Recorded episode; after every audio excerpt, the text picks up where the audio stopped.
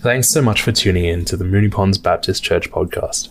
Here we upload our weekly teachings that happen every Sunday at our 10 a.m. service. If we can help you in any way, feel free to reach out to us and check out our website at mpbc.org.au. Good morning. I'm going to bring our Bible reading for today. There's two passages. The first passage is from Ephesians chapter 5, verses 8 to 13. For you were once darkness, but now you are light in the world in the Lord. Live as children of light, for the fruit of the light consists in all goodness, righteousness, and truth. And find out what pleases the Lord have nothing to do with the fruitless deeds of darkness, but rather expose them. It is shameful even to mention what the disobedient do in secret, but everything exposed by the light becomes visible, and everything that is illuminated becomes a light. The second is from Matthew chapter 5, verse 8, another one of our Beatitudes that we're going through. Blessed are the pure in heart for they will see God. Thanks be to God. So, when you think of purity, what comes to your mind? Some of you might be thinking of something maybe angelic or cherub like. Maybe it's something conceptual which seems unattainable. Or maybe when you think of purity, you might be thinking of something a little bit more negative. Maybe purity is something you heard about in high school about how when you lose your virginity, you're like a tissue that's been used and nobody wants anymore.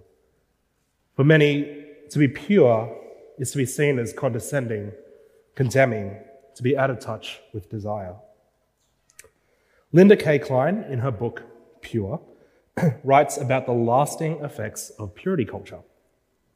Regarding her childhood youth group friends who are now well into adulthood, she said that many of them had experiences that mimic symptoms of post traumatic stress disorder. She says, based on our nightmares, panic attacks, and paranoia, one might think that my childhood friends had been to war, and in fact, we had. We went to war with ourselves, war with our bodies, war with our own sexual natures, all under the strict command of the church. Linda ended up leaving the church in part because of that experience. It's saddening that some people have experienced purity in such a negative light. But the way many of us in this world view purity is vastly different to the idea of purity that is presented in the Bible. For the modern self, inner purity is being consistent with what you feel is good, true, or desirable, not what any outside authority has to say.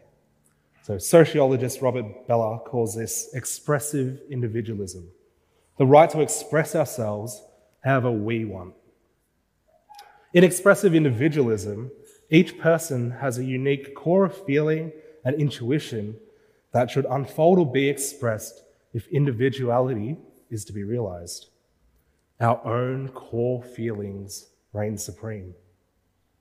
What matters most is not what others say or what religion or philosophy says, but how I feel. How I date, what I spend my money on, what I do with my time, family, career is governed by me and nobody else. As long as I'm true to myself, to my inner longings and desires, that's what's pure. So inner purity seeks a new center of authority the self. In doing so, it legitimizes the wants and desires of ourselves. The problem with this is that refusing to limit self expression can be harmful to society. So on May 29th, 2015, Ross Ulbricht, a graduate of Penn State, was sentenced to double life imprisonment plus 40 years without the possibility of parole. What was his crime? starting and running the Silk Road, a black market for free exchange of goods and services on the dark web. The Silk Road facilitated all kinds of secret transactions, including identity fraud, money laundering, the trafficking of narcotics, assault rifles, poisonous substances, body parts, and even murder. Ulbricht was making millions. At one point, the site processed 500,000 United States dollars a week in sales. However, he stated his reason for starting Silk Road wasn't to get rich, but to give people the freedom to buy and sell whatever they want. As a student of libertarian philosophy, he was principally committed to individual freedom and expression, regardless of its impact on society. When the judge passed Ulbricht's double life sentence, she said, What you did was terribly destructive to our social fabric. Ulbricht replied, I am not a self centered sociopathic person that was trying to express some inner badness. I do love freedom. I wanted to empower people to be able to make choices in their lives. What Ulbricht didn't realize was that his love for freedom did in fact unleash inner badness, revealing freedom's need for moral restraint. But he was consistent with his beliefs, reflecting a kind of inner purity. Unfortunately, this came at the expense of the greater good. So now we've entered this chapter of the church where we're rethinking mission, looking at our part to play in God's mission in the world. I'm sure there's already been some really challenging discussions going on in all of your Connect groups. And it's going to be really great to bring all of this together in the new future as a community. But imagine what would happen if a whole group of people inclined to expressive individualism came together while doing this exact process in another church. Someone puts forward a vision for the group. They all agree, but then they begin to realize their individual passions aren't being adopted by the group. One person is passionate about adoption, one person is dedicated to ending human trafficking, another is adamant about racial justice. While the passions of each individual are admirable, each wants his or her cause to get more attention over the others. Another group of people push back, feeling that their age group is being neglected while others are lonely and want to experience more community. Meanwhile, a number of families face serious life stresses and they can't imagine devoting more emotional resources to other people's causes and just holding on for dear life. Others face deep personal issues and require sustained care and counseling, but they feel nobody understands what they're going through. So they decide to look for another community or a church.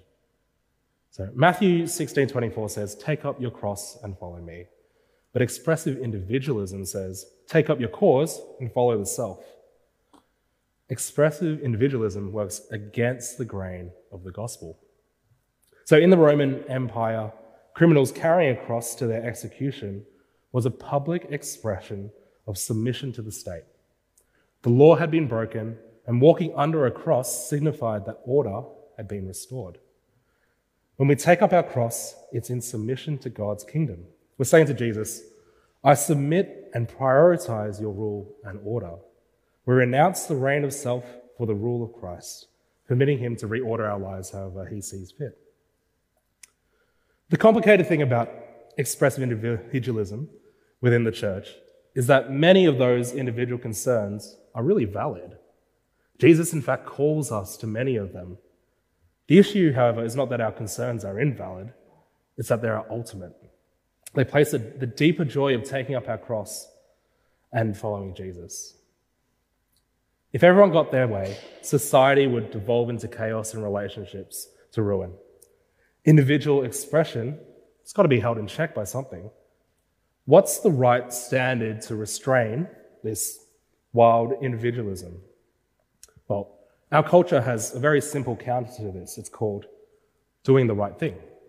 So, doing the right thing is another way that we define what is pure. Instead of focusing on our inner feelings, we can focus on our outward actions. It's what you do when nobody's looking that counts.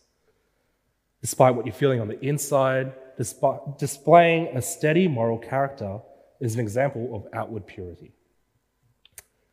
So, Benjamin Franklin, he's one of the founding fathers of the United States, founder of the University of Pennsylvania Philadelphia's first fire department, inventor of the lightning rod and bifocal glasses. So if you've got any of those, you can thank Benjamin Franklin. In his autobiography, he wrote about his natural, oh, his habitual efforts to improve his own moral character. And he attributed his success to living according to a little book that described 13 Christian virtues which he developed at the age of 20. However, within this book, he redefined the meanings of classical virtues to reflect a more utilitarian moral belief. So, in particular, he described chastity, also known as purity, as never injuring your own or another's reputation. Note the redaction of any emotional value, desires, and intent. For all his accomplishments and accolades, like many of us, Franklin fell short in a few areas. His emphasis on getting things done came at the expense of neglecting others. He was notoriously absent from home, spending years abroad in London and Paris, away from his family. During one period, he had gone away from his wife and children for 10 years, while his wife had two strokes. He frequently wrote to her, promising to return home soon, but failed to do so. As an absent father, his relationship with his eldest son grew tense, eventually leading to alienation. And what was Franklin doing all those years? Besides his lobbying ventures, he was known to frequent brothels and had quite a few mistresses, one of whom bore him a son named William. And Franklin recorded some of his exploits in that autobiography that he wrote and letters, some of which were not published until much later. One infamous letter was dubbed Advice to a Friend on Choosing a Mistress. For someone who promoted a life of morality through his 13 virtues, there was clearly a disconnect in his practice of purity. Franklin attributed his success to behavior, but he lacked the inner purity to set him straight. So, evidently, outward purity in itself is not enough. The problem is, we can do the right thing for the wrong reasons. It could be the applause of others, affirmation on social media, uh, having a good standing in society, or even just to make ourselves feel a little bit better. it's being kind to your co-workers or schoolmates on the surface, but then secretly, secretly being crushed when they experience any level of success. It's abstaining from sex while indulging in sexual fantasies. It's joining a community group just to be seen rather than to see others. It's checking in with God's word just to check a box on your reading plan. It's thinking primarily about the appearance of our spiritual lives, not caring about what pleases God, but what pleases ourselves and others. I'm not trying to say that our actions don't matter if our motivations aren't noble. Like, say you're serving at a local homeless shelter, a couple hundred homeless men and women line up to get a hot meal and a warm smile from caring people. Bob, one of the guys on the team, is chatting with these, these people, but then he pulls out his phone to take a selfie with, with another man. Afterwards, you see a post up on Instagram and it says, Love serving the needy in our city with the hashtag be the change you want to see. Is it possible Bob was motivated by self righteousness or vanity as he served the poor? Well, yeah. But does that render his service useless? No. Taking time out of his busy schedule to serve the marginalized of his city is a good thing. But is it a virtuous thing? Was it pure? Probably not. the problem with this is that while our outward actions may seem pure to those on the outside, we both know, and God knows, our true intentions. 1 Samuel 16:7 reads, "The Lord does not look at the things people look at. People look at the outward appearance, but the Lord looks at the heart." God doesn't want shallow Christian outward purity. God wants your heart. Really, what we're doing here is we're kind of defining hypocrisy, right? Our actions don't always match up with our beliefs. If you're here today, maybe you've been hurt by somebody in the church because of hypocrisy. Maybe their actions and their words didn't line up with what was actually in their heart. Maybe you even walked away from your faith because you hated this type of hypocrisy. The thing is, nobody hates hypocrisy more than Jesus. Jesus calls this kind of hypocrisy out in Matthew 23, 25 to 28. And he addresses the Pharisees. So you see, for the Pharisees, it was all about following the rules. There were 613 rules in the Torah, 1,500 commandments in another collection called the Mishnah. They thought that by separating, the, separating themselves from those who they deemed unworthy and incapable of following these rules, that they were being holy. And so the Pharisees didn't want to associate with sinners. They didn't want to associate with tax collectors. They prided themselves on staying as true to the law as they could. They didn't want it to infect this image of purity that they've created for themselves. It's this emphasis on outward action that leads Jesus to call the Pharisees whitewashed tombs, clean on the outside, dead and unclean on the inside. The ironic part is that those people that the Pharisees were avoiding were exactly the people that Jesus associated himself with. If you hate hypocrisy in the church, know that God hates it too.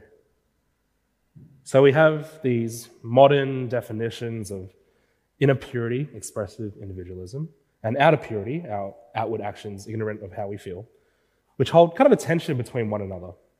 How do we bring motivation and action together to achieve true purity? Jesus' solution is purity of the heart.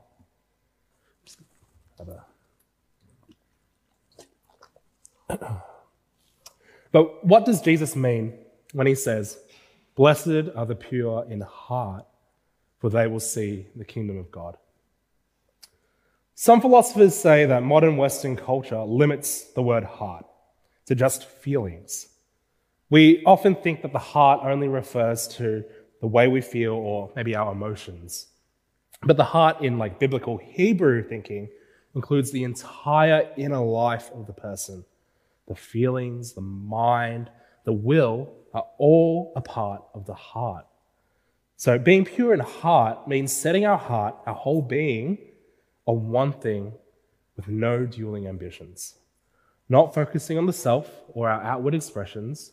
It means setting our heart on one thing alone, and that one thing is God. If we can't do that, if our definition, definition of purity is focused on the self, oh, sorry, and we can't do that if our definition of purity is focused on the self. I think we can agree that many of us would like to see God's kingdom come established on earth as it is, as it is in heaven. But in addition to that, many of us would, wouldn't only like to see God's kingdom come, we'd also like to get a better home, a nicer job, better grades. We'd like a new vacation, like our kids to get into a good school, and we'd like that relationship to finally work out. The problem is that many of us desire good things that are, that are at war with what Jesus tells us to desire which is Him. Jesus isn't asking to be first on a list of many desires. He's asking to be our only desire, because anything less than that is idolatry. In the Old Testament, when people practiced idolatry, it rarely meant that they denied God altogether and replaced him with some other deity. It often meant that they kept God and maybe even kept him first in their list, but then they added other gods to him just to cover their bases. They were kind of hedging their bets. So, does that mean we have to quit our jobs and stop caring about our grades, stop caring about the future of our children, whether, or whether our house is functional? Well, I believe the answer is fortunately no. Ephesians 5 8 15 reads, and this is, I'm reading from the NLT. Uh, For once you were full of darkness, but now you have light from the Lord. So live as people of the light. For this light within you produces only what is good and right and true. Carefully determine what pleases the Lord. It is shameful even to talk about the things that ungodly people do in secret, but their evil intentions will be exposed when the light shines on them, for the light makes everything visible. So instead of focusing our desires purely on ourselves, instead of living lives of expressive individualism, we can carefully determine what pleases the Lord and align our desires with His. We can do the right things for the right reasons through, through Jesus' invitation of a pure heart. So let's look at an example of this. Say you've come to a point in your life where maybe you're looking to move out from where you live. You can look at amenities, close public transport, affordability, proximity to where your work or school is located, etc. And these are obviously important things that we should consider. But what if we reframe that? What if we took the opportunity to be on mission with God in our decision making? What if we carefully discerned what pleases the Lord and set our heart on God? What if we asked Him where He's already on the move, where He's working, where He wants to break out? What if we asked, How can we partner with you, Lord? Maybe you would approach the decision around the location of your new home with the focus on who most needs the gospel or who needs to encounter somebody that carries the Spirit of God. You might pray for discernment on what neighborhood God is looking to place you in for His purpose. You might even look at the layout of prospective properties and choose the one which would best allow God to use that space for connect groups or gatherings and fellowship. If we did more of this, what would it look like if we pursued God first in every area of our lives? Maybe you're single and looking for a partner. Ask yourself, are you just looking for comfort and a companion? Or are you looking for a co laborer to bring about God's will on earth? What about all of you who are thinking about the direction of your career? What if you started thinking about which industry most needed redemptive work or which offices most needed the gospel? And what about earning potential that allows you to bankroll the ministry of God in our community? What if instead of taking a list of desires and moving Jesus to the top, we actually move Jesus to the center, to the heart of every desire that we had? Colossians 3 23 24 says, Whatever you do, work at it with all your heart, as working for the Lord, not for human masters, since you know that you will receive an inheritance from the Lord as a reward. It is the Lord Christ you are serving. And 1 Corinthians 10:31 reads, "So whatever you eat or drink or whatever you do, do it for the glory of God." What you do matters to God because you are God's chosen instrument to, to being about his kingdom here on earth. So, purity of the heart doesn't mean just mean living a life of unlimited expression of the self or a shallow external portrayal of purity. It's not about abstaining from all these pleasures and privileges. It's about leveraging all these pleasures and privileges for his kingdom's purpose. It's allowing God's will on earth to be the single driving force of every decision that you make. So, if that's what it means to have a pure, pure heart, how do you cultivate one? Well, firstly, you must ache to encounter God. An encounter with God is truly our only hope for having pure hearts. Truly seeing God is the only way to do it. In this beatitude, the promise is that if you purify your hearts, you'll actually see God. And this is really important because when you see God, you're changed. When you see God, your desires are changed. Jeremiah 29:13 says, "You will seek me and find me when you seek me with all your heart." So God says that we can seek him and we can find him when we seek him with whole pure hearts. That's why you'll hear people like me say that the gospel is transformative, right? Because it is when you set your focus, where you set your focus determines the shape of your life. You become what you behold. So if we're setting our focus on God with all of our being, we're being transformed to be more like Jesus, to live lives like Jesus. And if we want that, we need to encounter God. As we draw closer to God, we become more aware of the things that separate us from Him. And it's going to sound very church, to stand up here and talk about sin, but it's kind of unavoidable when talking about purity, isn't it? And really, we shouldn't be opposed to talking about sin because it's the barrier present in every one of our lives. I know that I'm far from immune from it. So, as we partner with God in that renewal and transformation, we need to seek to flee from sin. Don't entertain it. Don't flirt with the edges of it. Don't invite it home with you. And this will, this will come more naturally. Timothy 2.22. Flee the evil desires of youth and pursue, pursue righteousness, faith, love, and peace, along with those who call on the Lord out of a pure heart. So, in order to do that, we need to point our bodies in the direction that we want them to go. We need to put ourselves in positions to succeed, away from temptations that coerce us into sin. Do you want to honor God and others with your words and not stumble into gossip or grumbling? Flee from those environments which you feel most tempted to do that. Are you and your partner practicing celibacy before marriage? Discuss openly with each other the boundaries that you want to have in place to bring honor to God and stick to them. Don't put yourself in scenarios where you might be tempted to push those boundaries. Do you, do you find yourself dealing with issues through harmful means? Pray to God for his counsel. If you can, step back from the places or objects that draw you down. Talk to someone you trust openly and vulnerably, and seek professional help if you need. We all need to admit to ourselves what the sin is that's crept into our hearts.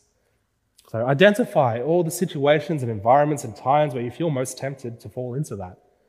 Then ruthlessly cut out those environments out of your life in order to draw closer to God. Fleeing from sin isn't just about what you're running from, it's about who you're running to. You might be sitting there thinking, who am I really hurting here? Why does it actually matter what goes on in my heart? This doesn't really work in the real world. And this is why confession is so important. In order to really overcome sin and pursue purity of heart, we must be committed to confessing honestly, frequently, before God and others. I think we're often so quick to condemn celebrities or political figures when they make mistakes, right? But what if what you were hiding actually got found out? What would be the consequences of that? Could it destroy your friendships? Maybe your community group? Maybe your marriage? But what if instead of being found out, we actually dug our sin out of the darkness and into the light? It's out of God's compassion that he requires confession. Because in the darkness, sin corrodes the heart. But in the light, there's mercy, there's grace, there's freedom, and there's forgiveness. 1 John 1 9 reads, If we confess our sins, he is faithful and just and will forgive us our sins and purify us from all unrighteousness. So, what sin do you have to drag into the light today? When we name our sin and confess it, we have power over it. James 5 6 says, Therefore, confess your sins to each other and pray for each other so that you may be healed. There's no shame in admitting when you're down. We can't allow pride to rob us from our healing. And it's clear from this verse that community also plays such an important role in supporting one another through this process of confession. Maybe this looks like having some select friends and family who you can elect to keep you accountable, equipping them with questions and phrases to allow you to reflect your motives and intentions back onto yourself when you least see it. Or maybe this looks like engaging with your Connect group and using that space as one where you can be vulnerable and open about your lives and struggles together in community.